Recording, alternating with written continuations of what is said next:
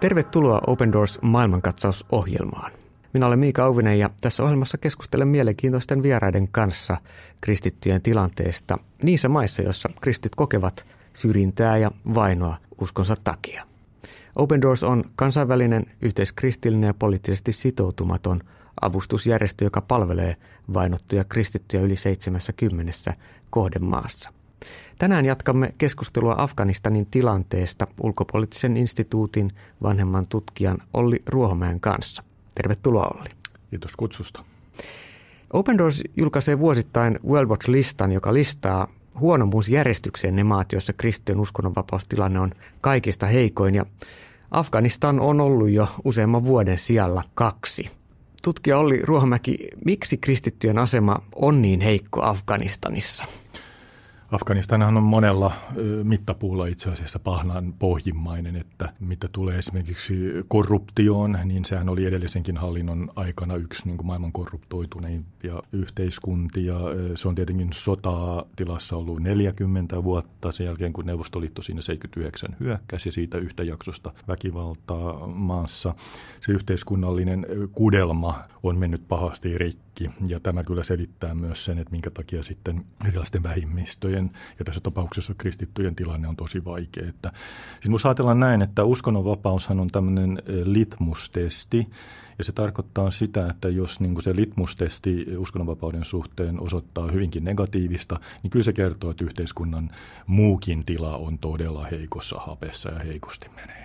Mm. Eli uskonnon vapaus, vaikka me otetaan se Suomessa itsestäänselvyytenä, niin se on itse asiassa aika hyvä indikaattori yhteiskunnan kokonaisvaltaisesta ihmisoikeustilanteesta. Kyllä, koska uskonnonvapaus, sananvapaus, ihmisoikeusten kunnioitus, vähemmistöjen kunnioitus, demokratian tila, nehän kaikki itse asiassa kulkee käsi kädessä. Osaa niin hyvää hallintoa, että on hallinto, joka vastaa ihmisten tarpeisiin ja, ja palvelee kansaa.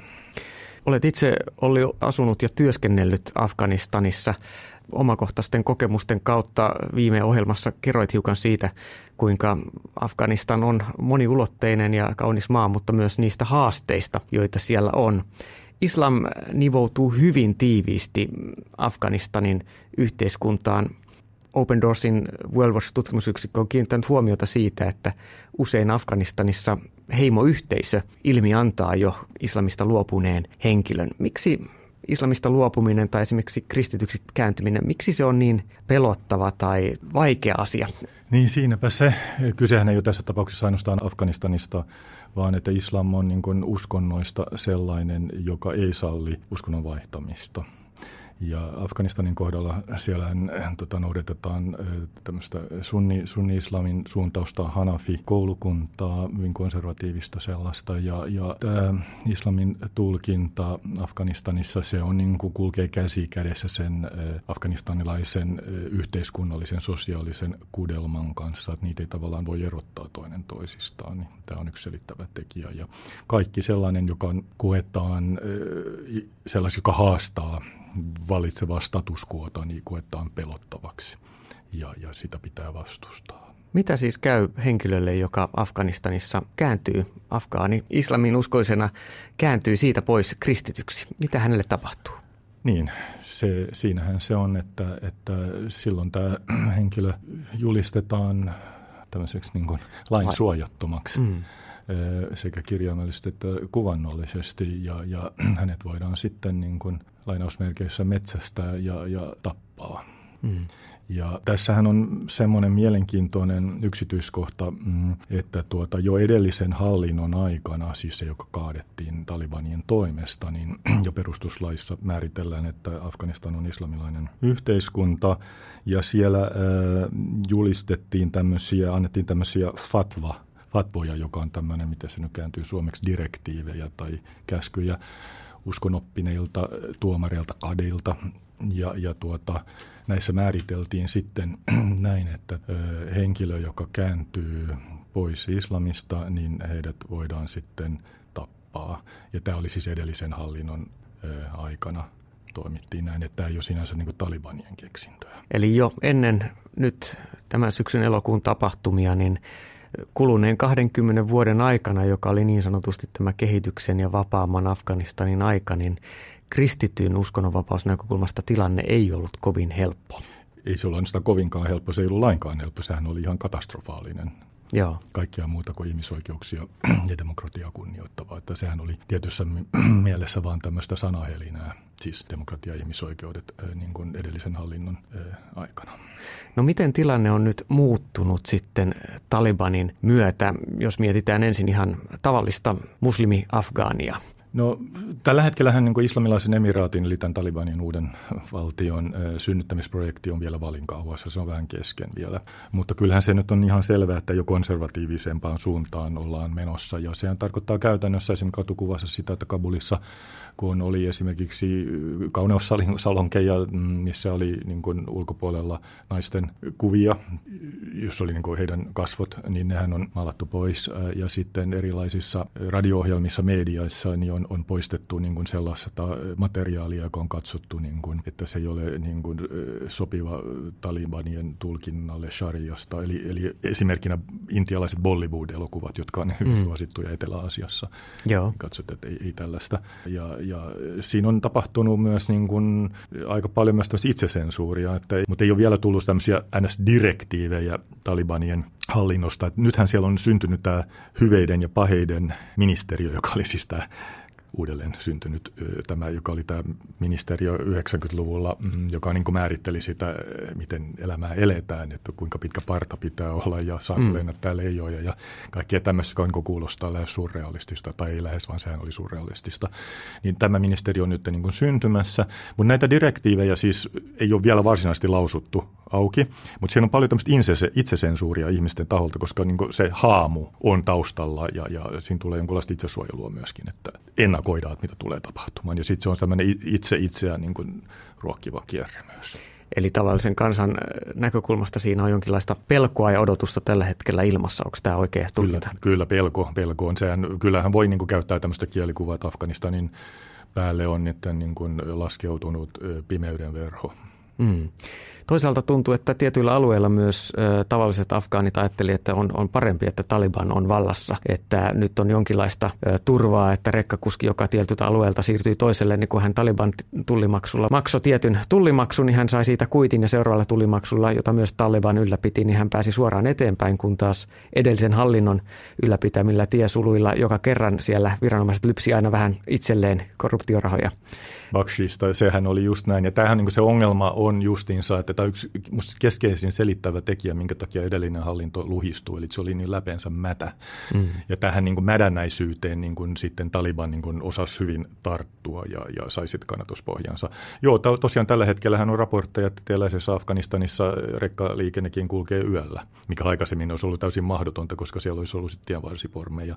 Talibanhan niitä asetteli, mutta ei nyt tarvetta enää asetella, että näin ne tilanteet sitten muuttuvat. Mm. No tavallisen Afganin näkökulmasta vähän alueesta riippuen voi olla tilanne on jonkun mielestä parempi nyt, jonkun mielestä huonompi ja monesti monen mielestä epävarma ja pelottavakin. Afganistanissa Open Doorsin tietojen mukaan on muutama tuhat salassa elävää kristittyä. Miten heidän tilanne on muuttunut tai onko se muuttunut elokuun Talibanin valtaan nousun myötä? Joo, niin kuin tuossa aikaisemmin sanoin, niin tilannehan oli jo huono jo edellisenkin hallinnon aikana, mutta toki se tällä hetkellä on niin kuin paljon pahempaan suuntaan mennyt niin kuin kristittyjen näkökulmasta, koska he edustaa semmoista ajatusmaailmaa ja ideologiaa, elämänkatsomusta, joka on täysin niin kuin vastoin talibanien tulkintaa siitä, mikä on oikea hyveellinen elämä. Ja näin ollen varmasti joutuvat vainotuiksi. Mm. Jos saadaan kiinni, niin siinä on vaihtoehtona, että kääntyä takaisin muslimiksi tai sitten tuota telotetaan. Mm. Tämä on karu todellisuus ja se on mielestäni meille suomalaisille ehkä vaikea ymmärtää, että se on yksiselitteisesti näin ää, raakaa. Se on hyvin brutaalia. Mm. Nyt on ollut hämmentävää kyllä myös jonkinlaista semmoista viestintää, jossa on kerrottu, että Taliban ikään kuin on halunnut vähän pestä kasvonsa ja on jollain tavalla maltillisemmin esiintyy nyt kuin aiemmin.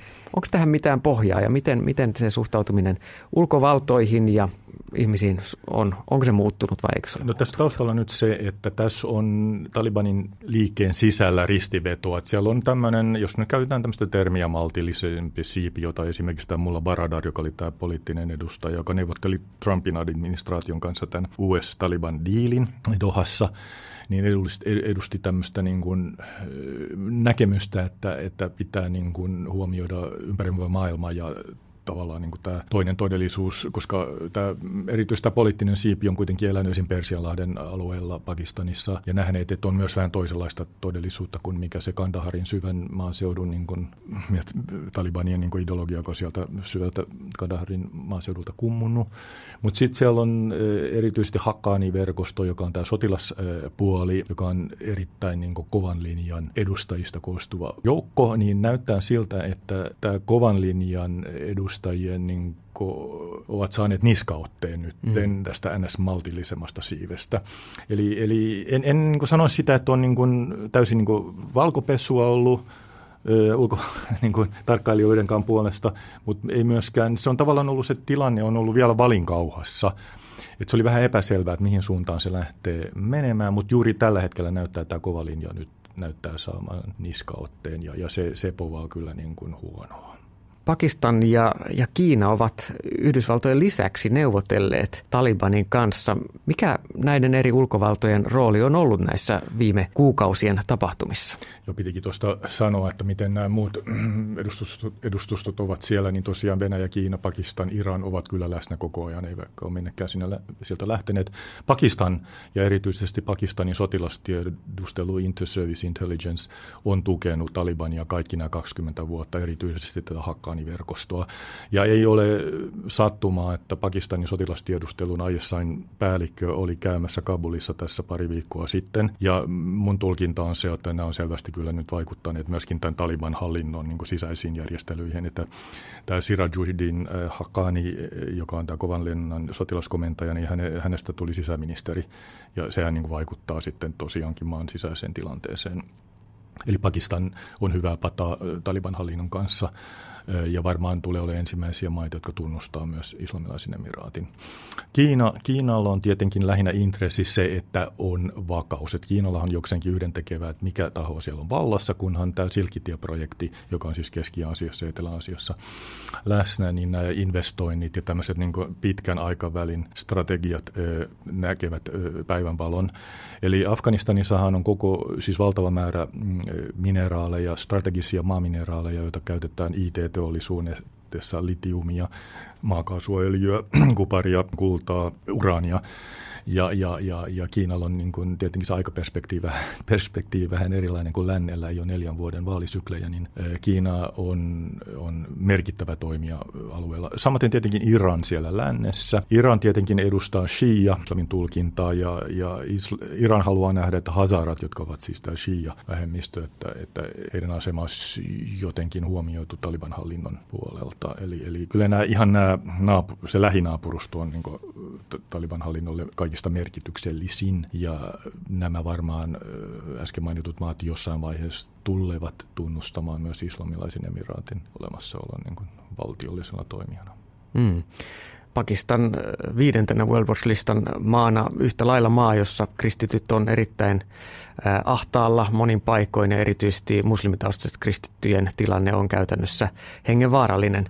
Eli Pakistan ja Afganistan naapurimaina edustaa molemmat alueita, jossa kristittyjen tilanne on hyvin vaarallinen. Joo, Pakistanissahan on surullinen kehityskulku ollut vuodesta 1973, kun siellä diktaattori Ziaul Haq nousi valtaan ja ne sai perustuslakiin tämmöisen jumalanpilkkalain, jolla niin on sitten, sitä on tietenkin väärinkäytetty tosi paljon kristittyjen muidenkin vähemmistöjen, mutta tässä tapauksessa puhutaan kristityistä heidän vainoamisessa. Ja syltytehdas taas tässä historiassa on ollut kyllä Saudi-Arabia, joka on tukenut voimallisesti tämmöistä vahabismia tota, Pakistanissa ja siellä on ollut niin satoja ja satoja madrassoja, eli näitä uskon kouluja, missä sitten nuoria poikia on opetettu ja, ja, ja näitä on siis ollut myöskin Afganistanissa satoja ja satoja madrassoja ja, ja nämä on tavallaan niin se pienet lainausmerkeissä syltytehtaat, jotka on niin kuin vaikuttaneet siihen, että sekä Pakistanin että Afganistanin tämä tilanne on se, mikä on.